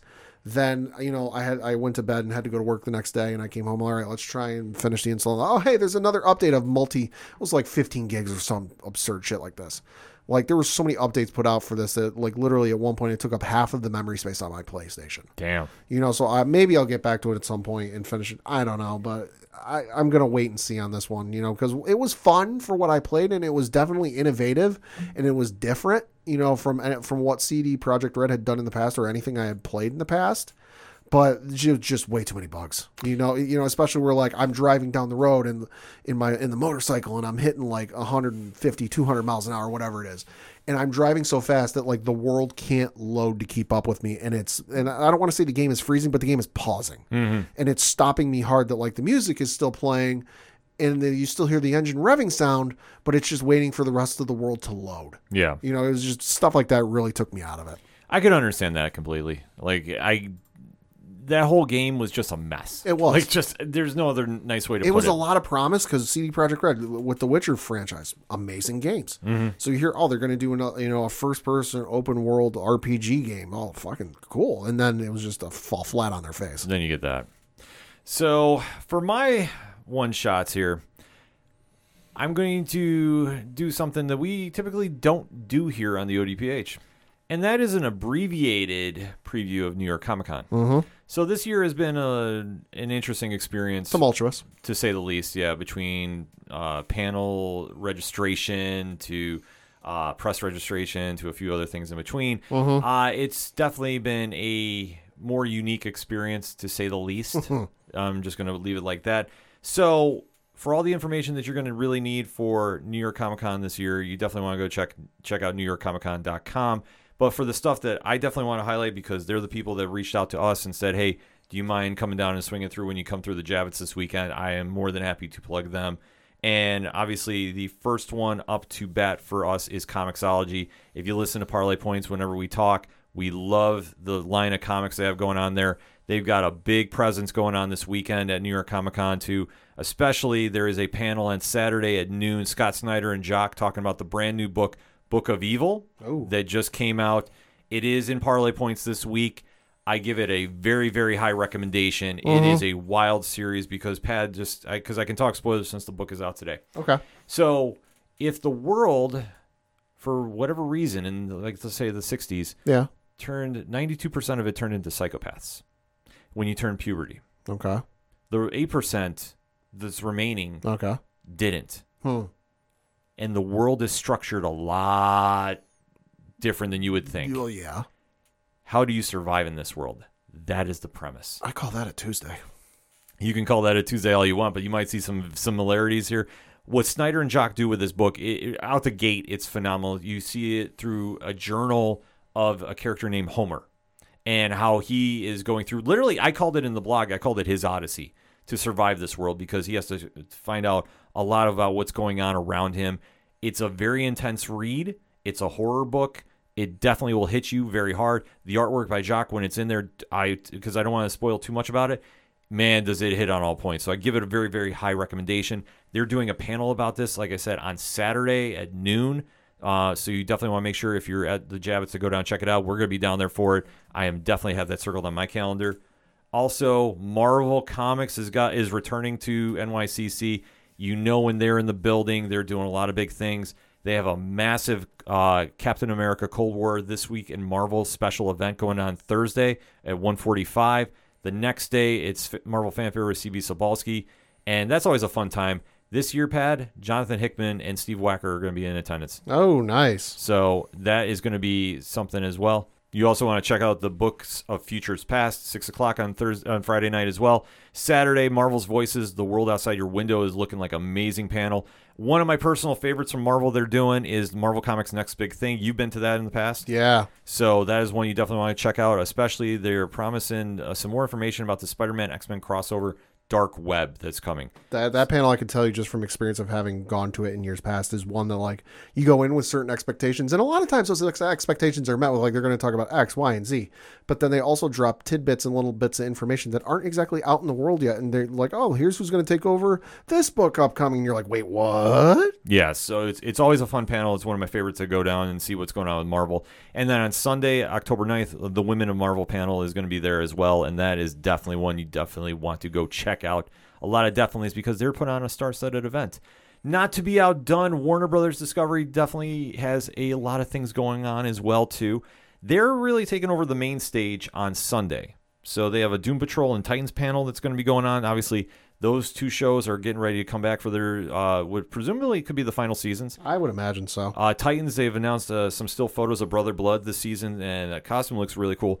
I'm liking where that direction is going. I think last season Titans definitely stepped their game up. So I think if they take what they got there in the right direction, I think we can go a lot of different places. They also have different panels going on for the new uh, animated show Velma from the Scooby Doo universe. Okay. Also, there is a panel going on for the Batman Audio Adventures. Oh, So I know that that's something you're into.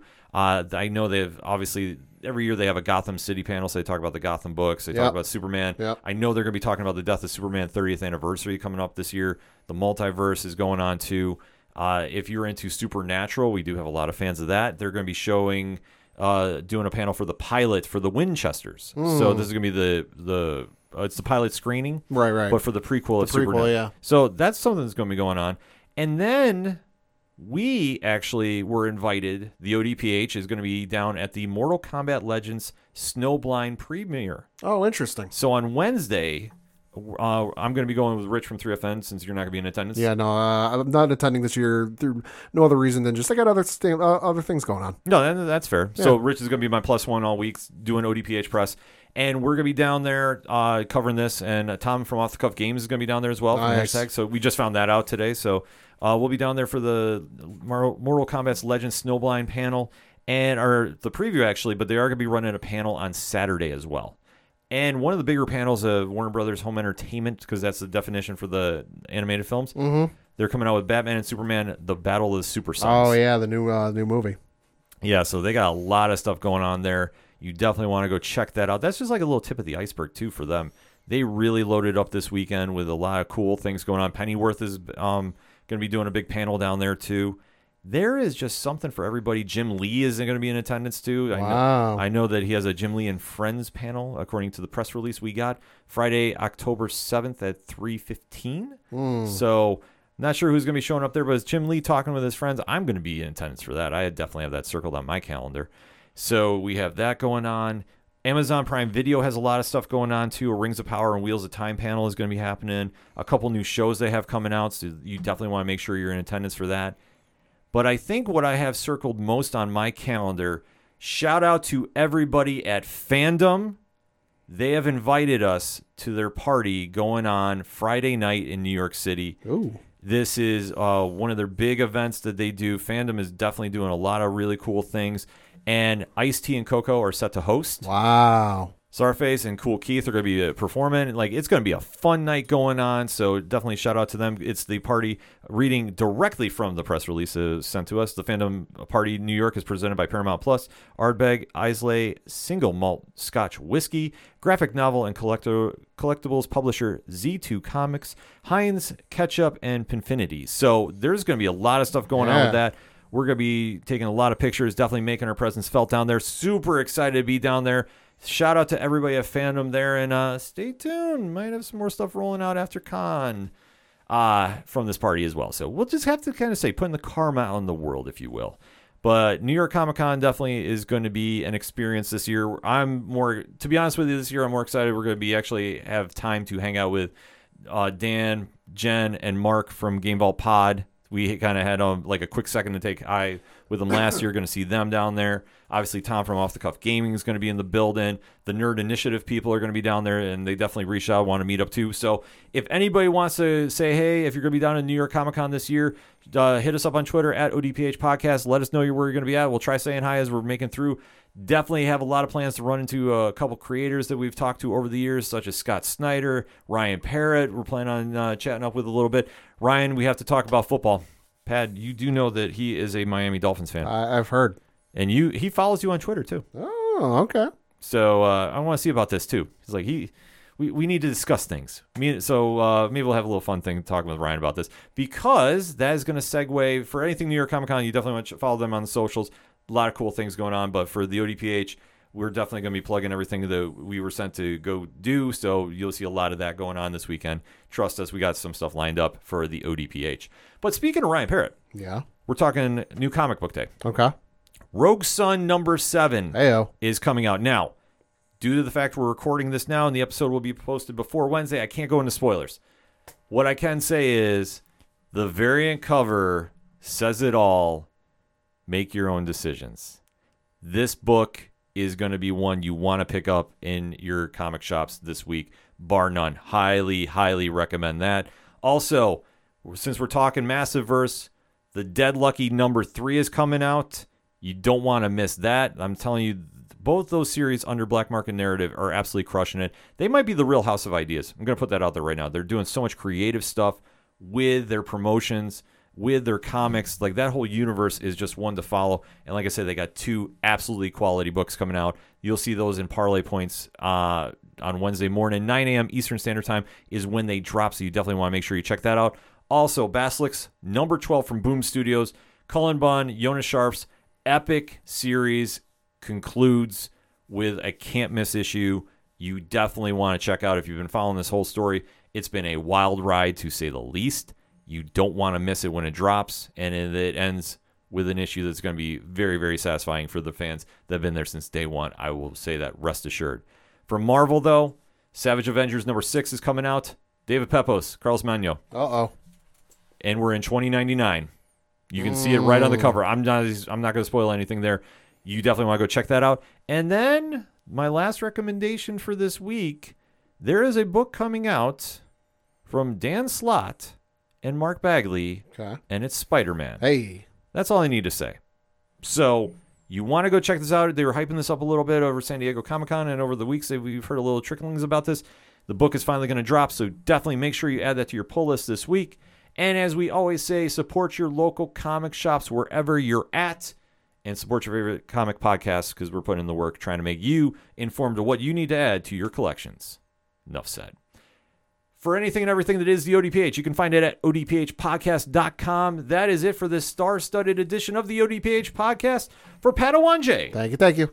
I'm your host, Ken M. Thank you, as always, for listening to the ODPH podcast, better known as the Ocho Duro Parlay Hour. See you next time.